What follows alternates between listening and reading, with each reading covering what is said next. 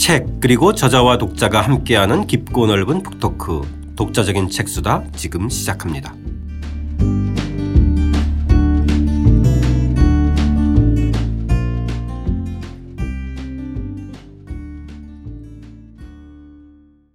주경철 교수와 함께하는 주경철의 유럽인 이야기 2권 근대의 빛과 그림자 1장 프랑스 흑역사의 주인공 까트린 드 메디시스 이야기입니다. 첫 번째 시간입니다. 신의 은총으로 왕비가 되다 편 시작하겠습니다. 저는 책 만든 사람 김학원입니다. 안녕하세요. 포근이 형 박태근입니다. 안녕하세요. 저자 주경철입니다. 21쪽입니다. 도입부 함께 읽고 이야기 나누겠습니다. 까트린 드 메디시스만큼 많은 오해와 편견을 불러일으킨 인물도 흔치 않다.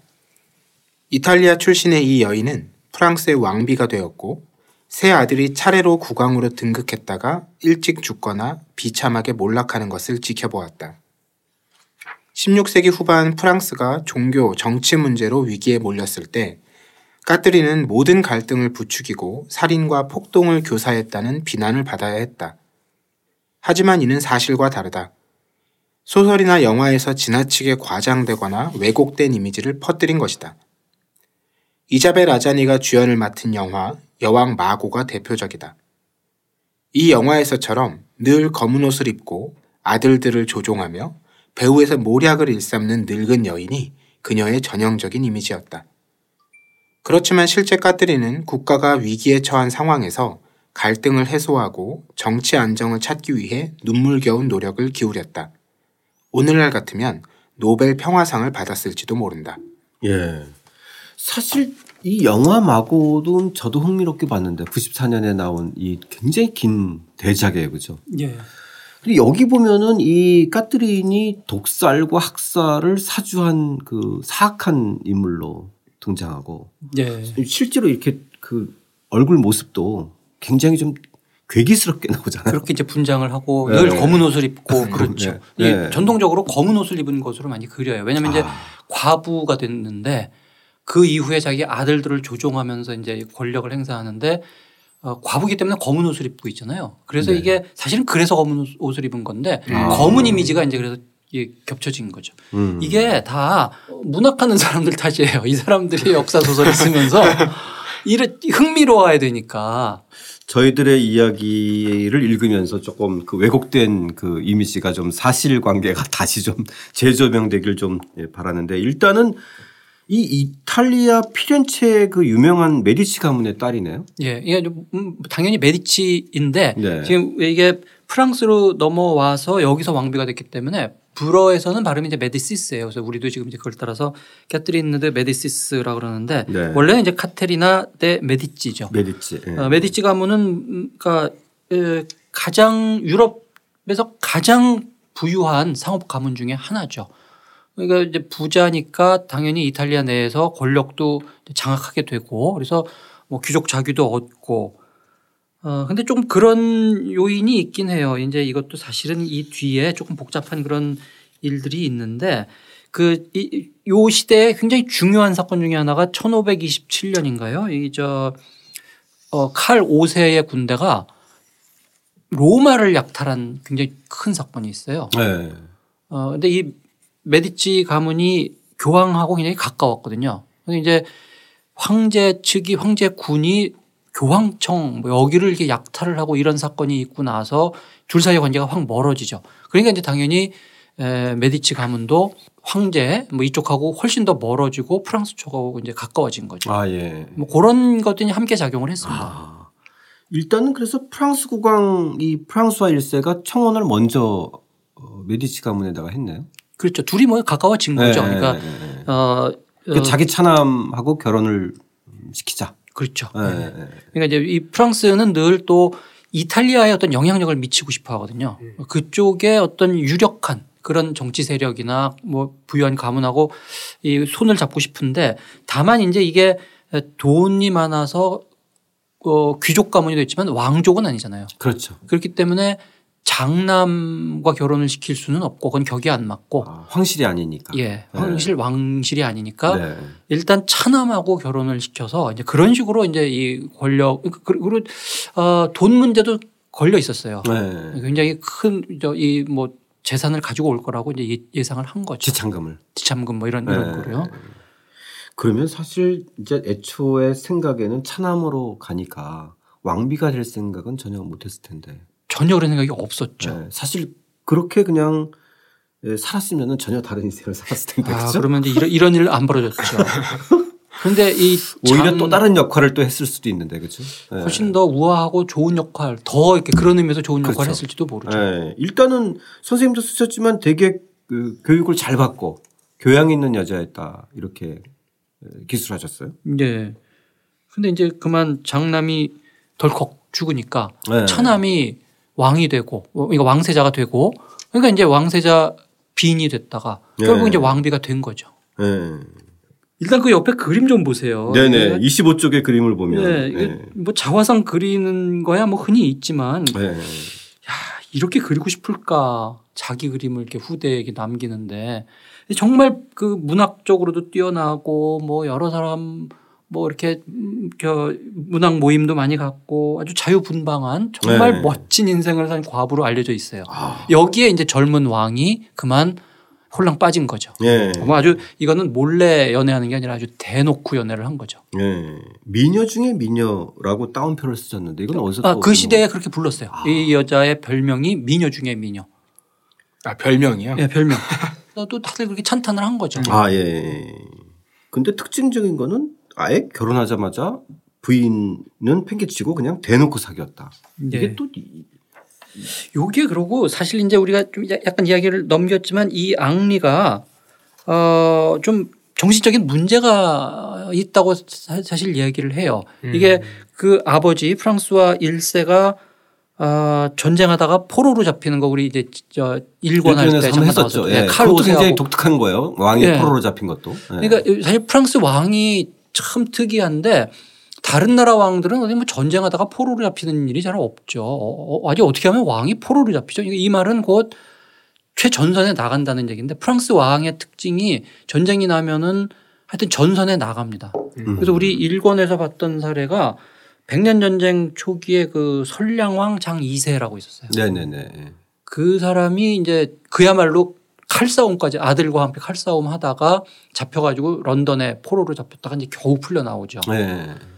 이 프랑스와 1세도 아주 뭐 흥분해가지고 최전선에 나가서 전쟁을 하다가 사로잡혀서 마드리드에 갇히는데 그 하여튼 풀려 나야 될 거 아니에요. 그래서 풀려 나오면서 칼 오세가 그냥 풀어줄 수는 없으니까 인지를 요구를 했는데 장남 차남을 대신 잡혀놓고 프랑스와 1세가 나온 거죠. 아. 그러니까 그때가 장남이 8살, 9살이래요.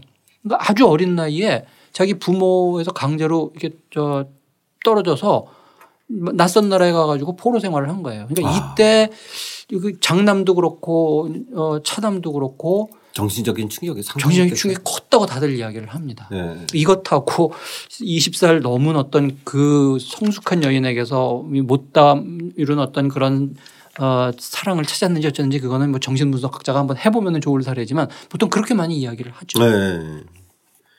자, 또 흥미로운 게 사실 그 이 까트린 같은 경우는 결혼하자마자 이런 남편이 20살 연상의 여인아 빠졌는데 아이도 가지지 못하다가 그것도 보니까 장장 한 11년 뭐한 어, 10년 이상 11년 만에 아이를 낳았는데 그 방식이 또 아주 독특했고 그 자녀들이 정말 에, 유럽사를 다 또 예, 수놓은 인물들이어서 그 대목은 아마 26쪽 하단인데요. 함께 읽어보겠습니다. 의사의 처방이 맞은 건지 당나귀 오줌이 효능이 있던 건지 1544년 이후 아이를 갖게 되었다. 한 번 길이 열리자 걷잡을 수 없이 생산 활동이 이루어져 12년 동안 10명의 아이를 낳았고 이 중 4남 3녀가 성년까지 살아남았다. 이 가운데 3명이 차례로 프랑스 국왕이 되었고 딸 하나는 나바르 왕국의 왕비가 되었으며 또 다른 딸은 에스파냐의 펠리페 2세의 세 번째 왕비가 되었다. 이들이 16세기 후반 격동의 역사를 수놓은 인물들이다. 네. 대단해요. 이 10년, 12년 동안 10명의 아이를 낳았다. 예. 네. 전혀 아이를 못 낳다가. 예. 참 그 명의가 있어요 보면은 그걸 잘 해결을 했더니 네. 그 옛날 그 이렇게 아이 많이 낳는 왕 뭐 왕후들이 많이 마리아 테레사 마리아 테레사가 16명을 낳았죠. 그 중에 이제 15번째가 마리 앙뚜아네트가 막 그럴 겁니다. 네. 근데 이제 4년 3녀가 살아남은 거네요. 그렇죠? 그렇죠. 10명 중에. 예, 예. 예. 그 중에 이제 3명이 프랑스 국왕이 되었다. 아, 그, 어, 아, 자기 아이 중에 하나가 일단 왕이 됐는데 어린 나이에 됐다가 죽고, 죽고, 예. 그 밑에 동생이 또 다음 또 왕이. 됐는데 또 죽고 그 다음에 이제 세 번째 또, 어, 또 왕이. 됐는데 이번에는 암살당하고. 암살당하고, 예. 예. 그러니까 어떻게 보면은 세 왕의 어머니라고 하는 것도 굉장히 특징적이지만 그렇죠. 예. 사실은 또 굉장히 비극적이죠. 음. 아, 아이가 계속 죽는 음? 또 왕인데 계속 죽어나가는 거를 이제 직접 겪은 거죠. 네. 일단은 1547년에 예, 시아버지네 시아버지죠. 그죠? 예, 예. 프랑스와 1세가 사망 후에 이제 앙리 2세가 국왕으로 등진. 예, 자기 남편이 등대- 일단 그죠? 이제 자기 예. 남편이 예. 이제 왕비가 된 거네. 그죠? 왕비가 된 거죠. 예. 예. 자, 이때 에스파냐군이 침략했을 때 카트린의 활약으로 물리칠 수 있었다. 전쟁 모금을 주도하고, 예, 이랬다고 하는데, 예. 그러니까 초기에는 상당히 예, 적극적인 나름대로의 자기 역할을 예, 수행한 거네.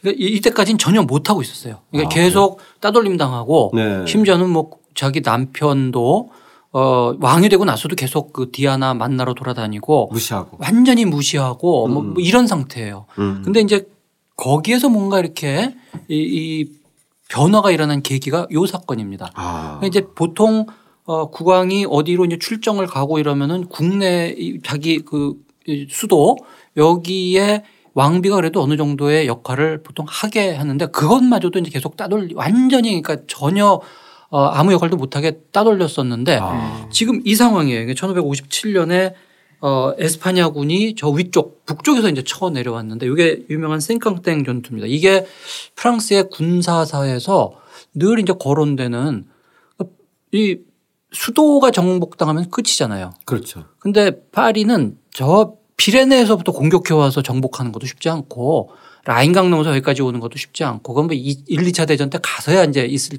있음직한 일이죠. 그런데 제일 위험한 게저 네덜란드 쪽에서만 가깝거든요. 실제로 거기가 방어선이 뚫려서 네. 어, 사흘만 더 진격해 오면은 수도가 어, 점령당할 그 위기에 놓인 거예요. 아. 그 이제 당장 군사비가 없는 가장 가까운 거리로 그냥 예, 그렇죠. 쳐들어왔네요. 그러니까 나중에 루이 14세가 항상 이게 방비를 하려고 했던 곳이 요 플랑드르 북쪽 지방입니다. 아. 하여튼 이제 일단은 지금 당장 이거를 어떤 격퇴를 해야 될 거 아니에요. 근데 돈이 없는 상황인데 이때 이제 이 카트리, 카- 카트린이 뭐 사방 돌아다니면서 전부 돈을 모아 가지고 이거로 30만 리브르라고는 엄청난 군사비를 순식간에 만- 마련해서 이 돈으로 이제 에스파냐군을 격퇴했다. 이쯤 되니까 이제 주변에서도 그렇고 왕 자신도 그렇고 어, 이 생각보다 대단한 인물이다. 사실 그 동안에 이 암중모색을 했던 것 같아요. 자기가 이렇게 따- 따돌림 당하고 이러면서 계속 책 읽고 연구하고 이러면서 그리고 이제 계속 지켜봤겠죠. 정치 감각을 키워간 것 같아요. 아, 예. 뭐 이탈리아 여자 아니잖아요. 이탈리아 대단한 여자. 조직력이에요. 그렇죠? 네. 어. 그리고 자기 집안 자체가 그렇게 또 수많은 네트워크를 가지고 어, 살아왔던 이런 과정들도 아마 눈으로 목격했을 거고 그죠? 그렇죠. 네. 국왕 앙리 2세가 이 딸 결혼식에서 죽는데 사실 유럽에서는 결혼식 날 사고가 많이 나더라고요. 어, 그러니까 결혼식 뭐 당일은 아니고 이제 무슨 다양한 행사들을 많이 그렇죠. 하면서 그 행사를 한, 하느라고 한 게 마상창 시합이에요. 네. 사실, 사실 이 마상창 시합이 이게 그냥 어떻게 뭐 과연 어떨까 그랬는데 막상 하는 거 이렇게 상상해 보면 굉장히 위험해요. 어, 말 타고 그다음에 창을 한 손으로 이렇게 잡고 양쪽에서 전속력으로 달려가지고 상대방을 이게 미는 건데 네. 이게 사실 위험하죠. 위험하죠. 네, 근데 이- 죽는 경우 되게 많잖아요. 지금 그죠? 예, 그렇죠. 한 번에.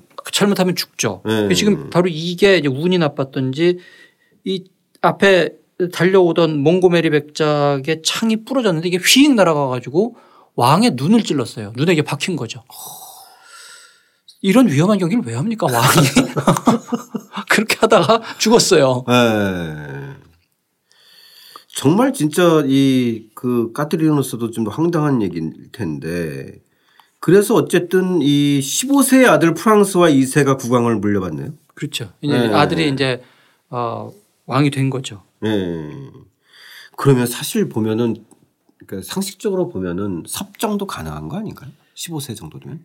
근데 이, 이 시대의 성인 개념이 좀 우리랑 틀리고 또 사실은 그 케이스마다 조금 다 틀려요. 예. 15세가 뭐 성인이에요. 근데 이때는 15세를 또 성인으로 쳐요. 음. 그래서 어 애매모호한 시- 음, 날, 때 드- 등극을 했군요. 그렇죠. 그죠? 그러니까 차라리 더 어. 렸으면은 네. 어머니가 섭정을 선- 선언을 하고 권력을 행사하면 되는데 네. 이건 아니고 얘는 이미 성인 취급을 받았기 때문에 어뭐 카트린이 권력을 행사하려고 해도 간접적으로 할 수밖에 없어요. 아. 자, 이 시기에 이제 저희가 그 프롤로그에도 살펴봤지만은 가장 밑바닥에 깔려 있는 현실적인 큰 문제가 이 종교 카톨릭과 이 신교의 갈등인데요. 그 대목은 29쪽입니다. 한번 읽고 넘어가겠습니다. 이 시대의 가장 큰 문제는 가톨릭과 신교의 갈등이었다. 프랑스는 물론 가톨릭 국가지만 남부와 서부 지역에 특히 귀족들 중에 신교를 받아들인 사람이 많아 프랑스 귀족의 3분의 1이 신교도였다. 이에 맞서 기즈 가문을 비롯한 가톨릭 세력도 강경하게 대응했다. 이들은 어린 국왕에게 1559년 9월 빌레코틀의 칙령에 서명하도록 강요했는데 이 중에는 신교 예배를 본 집을 아예 파괴해 버린다는 내용도 있었다. 위그노 귀족들 역시 이런 압박에 강력하게 대처했고 때로는 무리한 일들을 벌이곤 했다. 예컨대 1560년 3월 신교 측이 앙부아즈 궁을 공격해 프랑스와 2세를 납치하려 했다. 기즈 가문에 휘둘리고 있는 국왕을 해방시키기 위해 천여 명이 앙부아즈 성을 공격했지만 대비하고 있던 기즈 가문이 이끄는 병사들에 의해 쉽게 진압되었다.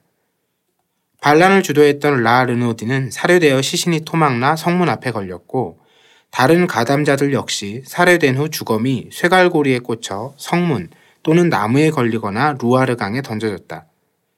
아름다운 성과 강이 핏빛 지옥으로 변모했다. 왕과 모후는 이 광경을 멀리서 지켜보았다. 이제 종교 갈등은 폭발 지경이었다. 자, 일단은 이 카톨릭과 신교 갈등의 양쪽 주자들을 좀 음, 살펴볼 필요 있는데 일단은 기즈 가문이 등장했어요. 그죠? 예. 네. 근데 대귀족이죠. 네. 가톨릭 세력이 어 어쨌든 이제 국왕부터 모든 신민이 하나의 종교를 믿어야 된다라고 이제 뭐 철석같이 믿고 있고 어, 그런 가톨릭 세력을 이끄는 그게 이제 역시 대규적일 수밖에 없는데 그 중에서도 가장 울, 뭐 울트라 가톨릭이라고 그러거든요. 네. 극단적인 가톨릭 강경파. 아, 강 초 강경파. 초강경파. 요걸 네. 대변하는 가문이 기즈 가문이에요. 이제 음. 계속 나오죠. 기즈 네네. 가문이 이 신교도 탄압하고 무슨 국왕 뭐 어떤 일이 있으면 제일 먼저 달려 나와서 싸우고 하는 게 이제 이 기즈 가문입니다. 네. 그에 비해서 이쪽 그 신교 쪽에서는 그렇게 아 뭐 이 이 정도에 해당되는 뚜렷한 인물이 처음부터 있지는 않았는데 콜린이라고 하는 어 신교도 중에서 그 제일 그 높은 귀족 가문이고 네네. 리더격이죠. 어, 리더격이죠. 예, 예. 그리고 궁정에 들어와서 어, 이 국왕과 굉장히 친하고 뭐 그런 인물이에요. 네. 그러니까 저- 저 반대쪽에서 보면 정말 위험하죠 또. 네. 잘못하면은 정말 국왕에게 어떤 영향을 미치지 않을까 굉장히 걱정이 되고 나중에 이제 암, 암살 당하잖아요. 그렇죠. 콜린이가. 예, 예. 위그노라는 말은 무슨 뜻인가요? 이게 이제 프랑스에서 신교도를 일반 일반적으로 통칭하는 그런 말입니다. 아, 예. 무슨 특별한 지역 같은 건가요? 그런 건 아니었을 아, 거예요. 예. 자, 이럴 때 이 카트린의 어떤 그 이 신구교의 갈등과 이 양상들에 대한 태도는 좀 어땠나요? 요게 이제 우리가 통상적으로 알고 있던 것과 정반대라는 거죠. 네. 어, 카드린은 뭐 그저 이 사람 자신은 카톨릭이에요. 그러니- 그러니까 어떻게 보면은 어, 카톨릭 세력을 지원하고 그다음 그래서 이제 위그노 그 신교 세력을 억누르지 않았을까 이렇게 생각하기 쉬운데 정치 감각이 있는 거예요. 그러면은 이게 더 터진다는 걸 알고 있어 가지고 굉장히 힘든 미션을 자기 스스로 수행하고 있는 거예요. 음. 그러니까 어, 남부와 서부에 굉장히 강력한 신교 세력이 있는데 이거를 그냥 눌러버릴 수는 없고 어, 그러니까 저 사람들 그렇다고 해서 그 사람들이 또 너무 이렇게 일어나도록 할 수도 없고 반대쪽으로 보면 또 이 기지 가문이라든지 이런 카톨릭 세력이 그냥 힘으로 저거를 짓누르게 내버려 둘 수도 없고 이 모든 거를 다 잘 통제하면서 자기 아들 국왕이 이 모든 것 위에 강력한 권력을 유지해야 된다. 이게 이제 지상 목표입니다. 네. 근데 사실상 보면은 가장 힘든 상황이 국왕의 지위와 역할, 특히 국왕들이 대부분 나이 어린 나약한 존재들이어서 사실상 쉽지는 않았을 것 같아요. 그렇죠. 이게 15살인데 사실 네. 중학생 아니에요. 얘가 뭘 알아요. 그러니까 결국은 누가 도와주고 이래야 되는데 이제 이 어머니가 네. 그런 거를 시행하는데 이게 뜻같지 않은 거죠. 사실 네. 뭐 중재한다. 뭐, 뭐 조화를 이룬다는 게 말이 그렇지. 더더군다나 이게 종교와 정치가 얽혀 있는 문제인데 그거를 중재를 통해서 뭐 문제를 푼다. 이거 쉬운 게 아니죠. 특히 이제 그러려면은 정말 자기의 최측근들이 있어야 되는데 예. 이 까트린 왕비의 현재로서는 이제 이제 그 남편도 죽었으니까 일종의 이제 모후 역할을 한 거잖아요, 그죠? 그렇죠. 네. 예. 그러면은 자기의 최측근 세력들은 좀 어땠나요? 어, 그러니까 아주 어, 겉에 드러나게 아주 핵심적인 역할을 하지는 않는데 이탈리아에서 들어온 인물들이 있었어요. 이 예. 보좌관들. 아, 그래서 그런 사람들이 있지만 그거보다도 이 당시에 프랑스 정치판 내에 에, 이 카트린과 철학이 같은 사람들이 있어요. 그러니까 내가 신앙이 신교든 구교든 그거를 너무 내세우면은 결국은 이거 싸움 싸움 나서 다 멸망할 수밖에 없다. 네. 그러니까 이거는 일단 평화적으로 해결을 하고 가장 중요한 거는 국왕의 힘을 그냥 키우는 게 가장 중요하다. 그러니까 말하자면 이 종교 문제를 어느 정도 서로 양보하고 타협해야 된다. 요 주장을 하는 사람이 정치파 폴리틱이라고 하는 부르는 사람들인데 아 예. 이게 이 정치파라고 하는 게 이게 이게 원래는 좋은 의미가 아니라 조롱하는 말이에요. 음. 가톨릭 쪽에서 보면은 아니 하느님의 진리를 음. 뭐 저렇게 거래를 하냐 저놈들 아. 어? 정치적으로 정치꾼들 말하자면 약간 이런 이런 뉘앙스예요. 예. 근데 사실은 이래야죠 정치가라면은 그렇죠. 그러니까 예. 그렇다면 뭐 다 죽여요 어떻게 해요 이럴 수는 없으니까 음. 그런 거에 가장 뛰어난 인물이 미셸 드로피딸이라고 하는 인물이에요. 이 사람이 굉장히 존경받고 어, 법학자 출신인데 아주 합리적인 그런 역할을 했던 어, 카트린이 굉장히 그, 어, 높이 평가했던 그런 인물입니다. 이런 사람들이 이제 중요한 역할을 했지만 예. 끝내 해결을 못한 거죠. 음. 이 사람 이런 사람들이 혹은 카트린가 이렇게 그 매니지할 정도 이상의 갈등이 있었던 거죠. 아 예. 그러니까 어, 그거는 이- 특이한 말이네요. 그 정치라는 요 에, 로피딸이라고 하는 게 상당히 조롱의 말이었다는 것도 네, 굉장히 그 당시에. 하는 그 예. 말이요. 그 이 첫 곡지 우리 오늘 시간까지만 읽다 보면 네. 이게 이제 정치와 종교가 굉장히 이제 힘이 비슷하게 올라오면서 많은 갈등과 조정을 겪는 시기인데 여기까지 읽어보면 이게 적정선에서 평화롭게 해결이 될 것 같은 느낌이 좀 들었거든요. 네. 근데 바로 이제 이 장에서 프랑스 역사상 최악의 참극이 펼쳐지는 걸 보고서는 아, 역사란 것이 정말 간단치 않다는 생각을 하게 됐어요. 맞아요. 어떻게 보면 사실 이 시작부터 뭔가 이 피해 혈전을 예고하는 듯한 사건들이 이렇게 연이어 일어나고는 있어요. 그죠? 예. 네. 조금 전에 우리가 읽어봤듯이. 근데 그거에 비해서는 지금 얘기하는 이런 이, 이 정치파라고 하는 이 세력들이 사실상 보면 지지 기반들이 좀 그, 그 너무 좀 취약한. 취약하죠. 이 개인들은 합리적 판단과 행위를 했던 것 같은데 맞습니다. 말씀처럼 네. 그걸 뒷받쳐주는 사람들이 부족했다. 네.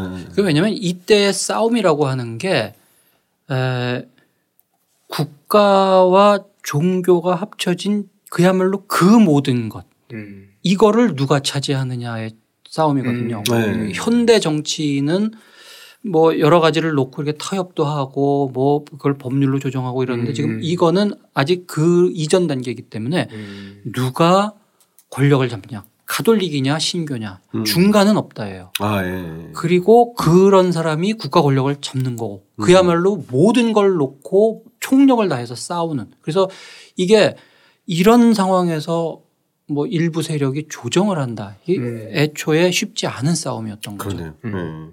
그러면 여기서는 현실적으로는 이 기즈 가문의 그 이 영향력, 그 실권 이런 것들이 좀 훨씬 더 강력하고 막강했다는 얘기네요. 일단 일단은 뭐 저 신교가 아직 소수잖아요. 그렇죠.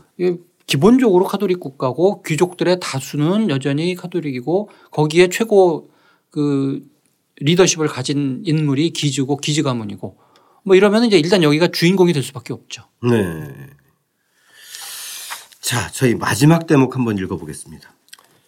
문제는 국왕에게 있었다. 1560년 허약한 프랑스와 2세가 병으로 죽자 동생이 샤를 9세라는 이름으로 왕위에 올랐다. 고작 9살인 국왕은 대관식 때 엄마 곁에서 울었다고 한다. 이러니 통치의 위기가 오지 않을 수 없었다. 이제 까트리는 국왕위원회의 실질적 좌장으로서 권력을 장악했다. 그녀가 사용하는 인장에는 신의 은총으로 프랑스의 왕비이며 국왕 모후인 까트린이라고 쓰여 있었고 상복을 입은 채 어린 아들 대신 권력을 행사하는 어머니의 모습을 보여주었다. 그런데 모후는 의자에 앉지 못하고 서서 정사를 보았다. 실권을 잡았지만 다만 빌려온 권력이기 때문이다. 실제로 모후와 그녀를 돕는 미셸 드 로피탈의 권력은 완전하지 못했다. 이후 40년 동안 이 나라는 격심한 정치, 종교의 전쟁터가 되었다. 프랑스사에서는 이 시기를 종교전쟁 시기라 부른다. 음. 이 장면을 본 기즈 가문의 시선은 과연 어땠을까? 이런 것도 되게 궁금하고. 이 까트린과 기즈 가문의 수장인 기즈공하고의 관계는 좀 어떤 어땠나요, 음, 무시할 수 없고 그게 굉장히 카트린 같으면은 그 돌아가는 정치판에서 굉장히 복잡했을 것 같아요. 네. 이거를 당연히 무시할 수 없고 우리 편으로 만들면 좋겠지만 우리 편으로 만든다는 거는 결국 이제 신교를 다 살해하고 하는 음. 거기에 동참하는 근데 그거는 철학적으로 맞질 않고 네. 그러면 이제 어떻게 할 것이냐인데 그러니까 이게 이제 통제가 안 되면은 대학살로 나오고 이러는 거죠. 그러니까, 그러니까 특히 기주공 같은 경우가 강경파의 수장이었기 때문에 더 힘들었을 것 같아요. 뭐 이거는 하느님의 진리를 위해서 내가 목숨을 걸겠다라고 하는 그런 인물인데 네. 뭐 이렇게 나오면 어쩔 수가 없죠. 네. 그러면 이제 결국 이 왕이 강해야 되는데 이 첫 번째 왕은 어 말하자면 중딩이 왕이 된 건데 이제는 초딩이 왕이 된 거예요. 아 그러네요. 네. 이게 이제 더 내려갔어요. 예, 아홉 살이니까. 네. 그러니까 그리고 그러고 보면 차라리 나을 수도 있죠. 어머니가 음. 이때는 이제, 본격적으로 뭔가를 개입하는 섭정 공식 섭정이에요. 공식 아 이때 자기 이름으로 권력을 행사하는 건데 네. 다만 이제 한, 한 단계 거치죠. 자기 아들이 최종적으로 권력을 갖지만 간접적으로 그거를 내가 행사하노라. 라고 하는. 그러니까 이제 지금 이 사람 인장이 도장, 뭐 도장 찍을 때 거기 나오는 거 보면 왕이 앉아 있고 자기가 옆에 서 있는 네. 그런 도장을 쓰는 게 이제 이런 걸 나타내는 겁니다. 네.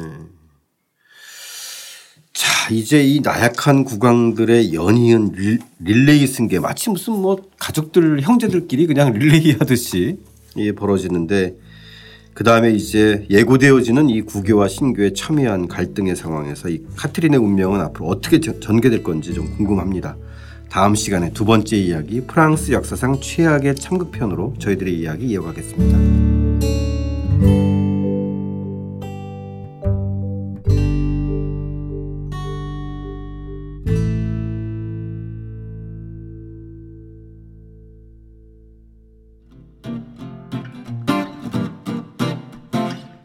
독자적인 책 수단은 책 읽는 사람들이 모이는 공간 알라딘 서점과 함께합니다.